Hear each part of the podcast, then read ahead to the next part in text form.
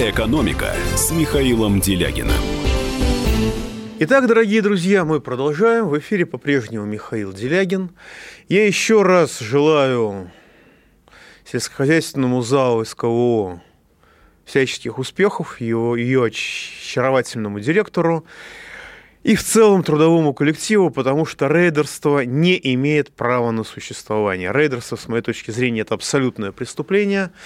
И то, что рейдер у нас чувствует себя вольготно, чувствует себя прекрасно, и, так сказать, наслаждаются жизнью и глумятся над людьми как только могут, это самое страшное обвинение, более страшное, чем кромешная нищета, которую можно только высказать в адрес а, нашего государства, нашего общества, нашей страны. Но помимо этого есть еще одна животрепещущая, острая тема, которой я не могу с вами не поделиться. Тема крайне важная, крайне болезненная, и большинство из нас она коснется. Дело в том, что несколько дней назад я проводил, несколько, ну, пару недель назад я проводил опрос. А что это вдруг Единая Россия так озаботилась благосостоянием людей. Действительно, Единая Россия вдруг начала э, заботиться о людях прямо удивительно, прямо интенсивно. И представители Единой России стали вносить законопроекты, по поводу которых э, нельзя было ничего плохого сказать. В общем, они стали вести себя как-то странно. И я предложил провести голосование. Чем это вызвано? Вызвано ли это досрочными выборами, подготовки к досрочным выборам, или это вызвано тем, что у представителей «Единой России» вдруг дружно проснулась совесть. Надо сказать, что менее 10% а только людей высказала, поддержала гипотезу о том, что у Единой России есть совесть, которая может проснуться, пусть даже в связи с беспрецедентно теплой зимой, а более 90% уверенно сказали, что да, наверное, это досрочный выбор. Ну и, соответственно, э, эта тема застряла у меня в голове. Потому что когда Единая Россия вдруг начинает любить людей, ну, согласитесь, что это выглядит настораживающе и во многом тревожно. Хотя пропагандисты Единой России, наверное, скажут по-другому. И э, действительно появились сообщения в телеграм-каналах, сначала в телеграм-каналах, потом стали высказываться и более широко. А, появились сообщения о том, что у нас готовятся досрочные выборы. Прямо в сентябре этого года. Не в сентябре 21 как положено, а на год раньше, в сентябре 20 -го. И если предположить, что это действительно так, тогда все становится на свои места. И а, повышенная индексация пенсий которая с 1 января этого года, правда, только для неработающих пенсионеров, но, тем не менее, она превысила официальную инфляцию вдвое и э, приблизилась э, к реальной инфляции. И составила, примерно соответствует по ощущениям реальной инфляции. Такого не было никогда.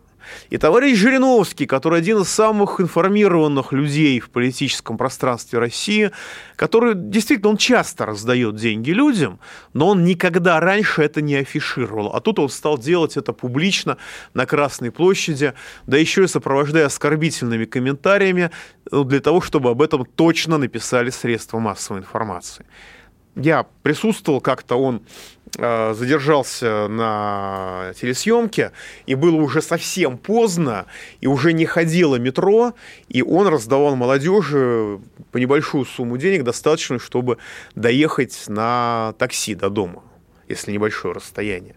Но это было совершенно не оскорбительно, это было очень по-домашнему, это было мило. При всем моей, моем, так сказать, я, я не испытывал ни малейших симпатий к Жириновскому, но в этот момент я испытывал к нему симпатии. При том, что совершенно очевидно, что тогда выборов не было. То есть он много раз раздавал деньги людям, но при этом никогда не сделал это публично. И э, возникает вопрос, а зачем это нужно? Зачем нужны досрочные выборы?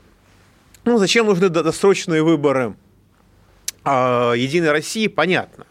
В ситуации, когда у нас продолжается уничтожение экономики, когда у нас поощряется рейдерство, когда у нас подавляется любая разумная деятельность, когда люди удерживаются в искусственной нищете, более 13% населения, еще порядка 70 удерживаются в искусственной бедности.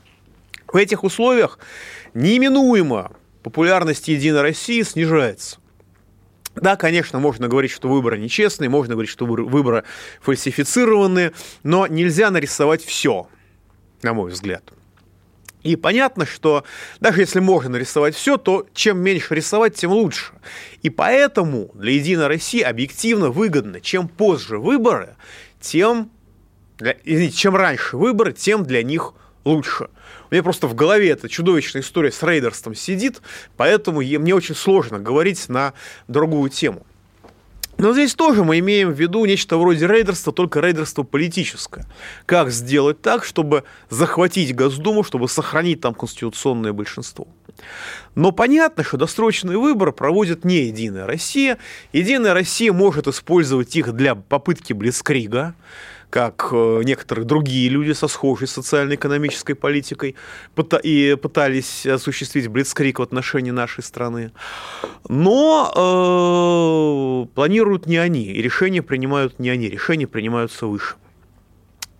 И если смотреть с точки зрения интересов государства, то при всей моей нелюбви к штурмовщине, при всей моей нелюбви к чрезвычайщине, при всем моем крайне скептическом отношении к Единой России, да и к процедуре выборов тоже, я должен сказать, что досрочные выборы, а, с моей точки зрения, имеют смысл.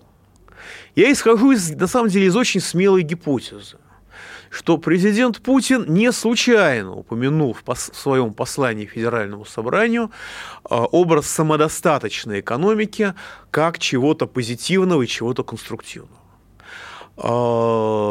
Возможно, возможно, что это имеет другое объяснение. Но для обычного экономиста, для человека с минимальным экономическим образованием, слова «самодостаточная экономика» звучит так же, как для обычного человека звучат слова «карточная система».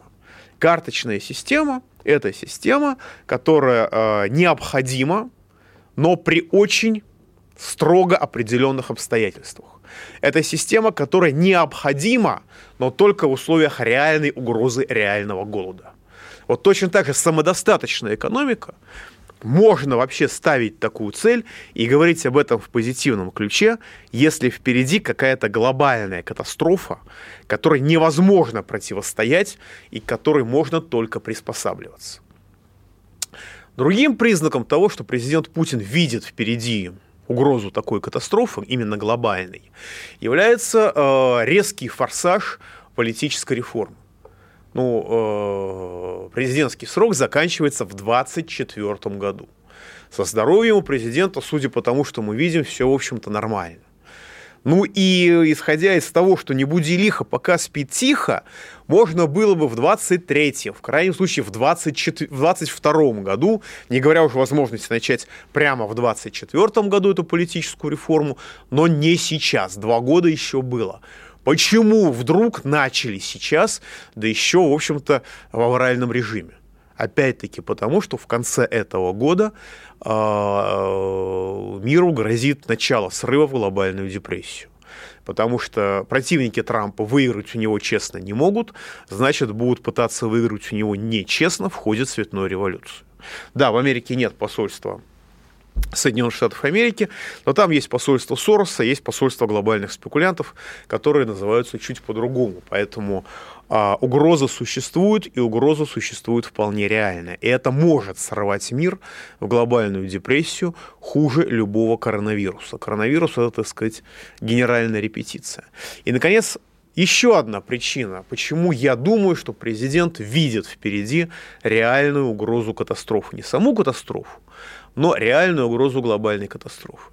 Господин Медведев на посту премьер-министра был идеальным с точки зрения поддержания стабильности, поддержания спокойствия. Его меняют.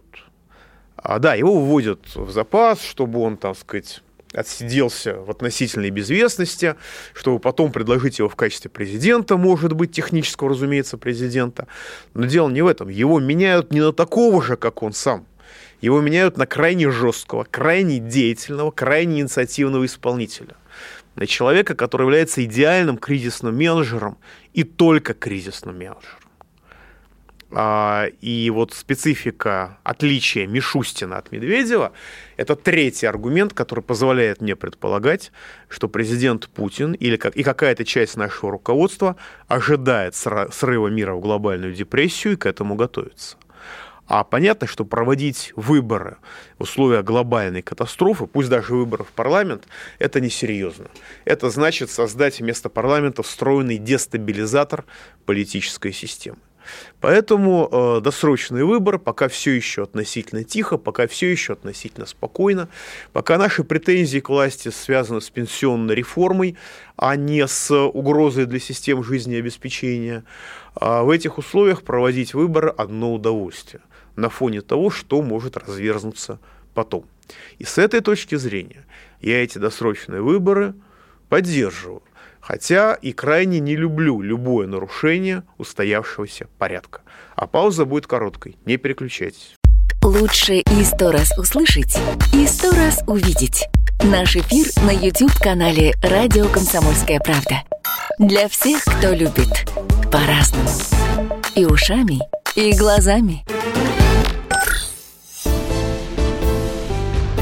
«Экономика» с Михаилом Делягиным. Итак, дорогие друзья, мы продолжаем. А, разговор о возможных досрочных парламентских выборах уже в сентябре этого года. На самом деле, говоря о Блицкриге, телеграм-каналы очень сильно лукавят, потому что Блицкриги далеко не всегда оказываются успешными. Наличие огромного стартового преимущества у нападающей стороны, а Единая Россия будет иметь огромное стартовое преимущество просто потому, что она более мощная и лучше организована, чем любая другая партия в нашей стране, просто в силу того, что это правящая партия, которая имеет конституционное большинство, ей есть что предлагать. Вот это наличие огромного стартового преимущества часто, как мы хорошо помним из истории, играет злую шутку с теми, кто собирается выигрывать подобным образом. Иногда они побеждают, блицкриги побеждают, как мы помним на примере Франции. Но, скажем, на примере нашей страны мы можем сказать, что Блицкрик потерпел сокрушительное поражение. Почему я говорю о том, что Блицкрик может потерпеть поражение и в ходе досрочных парламентских выборов? Да, действительно, досрочные э, мэрские выборы Собянина в 2003 году завенчались его очень убедительной, очень яркой, очень красочной победой. Ну, правда, ему здорово помог в этом господин Навальный который выполнил идеальную, сыграл роль идеального помощника. Но, тем не менее, посмотрите, как меняется сегодня политическая система из предельно централизованной системы, царистской системы, царистской, по сути дела, политической системы, которая была создана на руинах расстрелянного в 93 году Дома Советов американскими, так сказать, помощниками, и которую сейчас не случайно отстаивают либералы всех мастей, протестуя против изменений Конституции.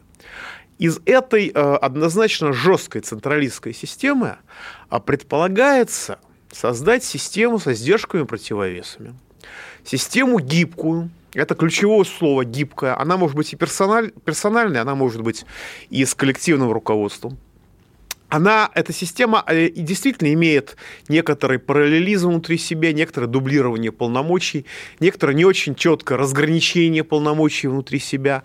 Но все эти особенности, нетерпимые в условиях стабильности классической теории управления, они требуются не классической теории управления, то есть теории управления, которая описывает ситуацию кризиса и высочайшей степени неопределенности. В условиях неопределенности а, ограниченная конкуренция внутри органов государственной власти абсолютно необходима. То, что теоретики не признают и считают ошибкой, в условиях дестабилизации, причем глобальной и системной, абсолютно необходимо. Если мы посмотрим, как, какую систему управления создавал Рузвельт, мы увидим, что он вообще крайне зыбко разграничивал полномочия между даже не институтами, а между людьми, потому что люди сами на ходу формировали институты в соответствии с потребностями. Очень похожая система была у нас при Сталине. Пока, пока ситуация была стабильна, все было разложено по полочкам, как только ситуация утрачивала стабильность, все приходило в движение, иногда хаотическое. Это вызывало негодование, это вызывало обвинения, особенно у последующих историков, но это работало и приводило к созданию действенной системы. У нас сейчас тоже создается нечто, система управления, которая имеет встроенную систему сдержек и противовесов, но при этом она достаточно подвижна. Она имеет потенциал и развития, и изменения, и перебалансировки. Она имеет потенциал внутренних изменений. Это самое главное, чем а, создаваемая система отличается от привычных нам управленческих систем. Если с этой точки зрения посмотреть на Госдуму, посмотреть на парламент, мы увидим, что а традиционная система, когда все зацементировано, традиционная система конституционного большинства Единой России, к которой все привыкли, она не подходит для новых условий. И весьма вероятно, что новая Государственная Дума планируется не как застывшая вертикаль с бантиками и бубенчиками, а как гибкая система, где а, лидирующая партия будет вынуждена и изменяться – под воздействием своих конкурентов и вступать с ними в компромиссы и приспосабливаться к их требованиям. И это мы можем сделать, поучаствовав в досрочных выборах. Счастливо. До свидания. «Экономика» с Михаилом Делягиным. Я придумал такой сюжетный ход. Давайте я скажу некую чудовищную вещь. Это будет неудивительно скопление мигрантов – это не прогрессивная тема, не техническая, а стереотипная. Среди впечатлений моей юности через запятую идут трипы кислотные, наркотические, и благодать в церкви на праздник Троицы. Мы не знаем, есть ли у Мишустина под его пиджаком погоны, потому что если человек в конце 80-х торговал компьютерами, я думаю, к нему подошел какой-нибудь тогдашний товарищ майор, подполковник Путин, и сказал... А вот тут вот уже Программа «Кашин-Голованов. Отдельная тема». По будням в 9 вечера по Москве.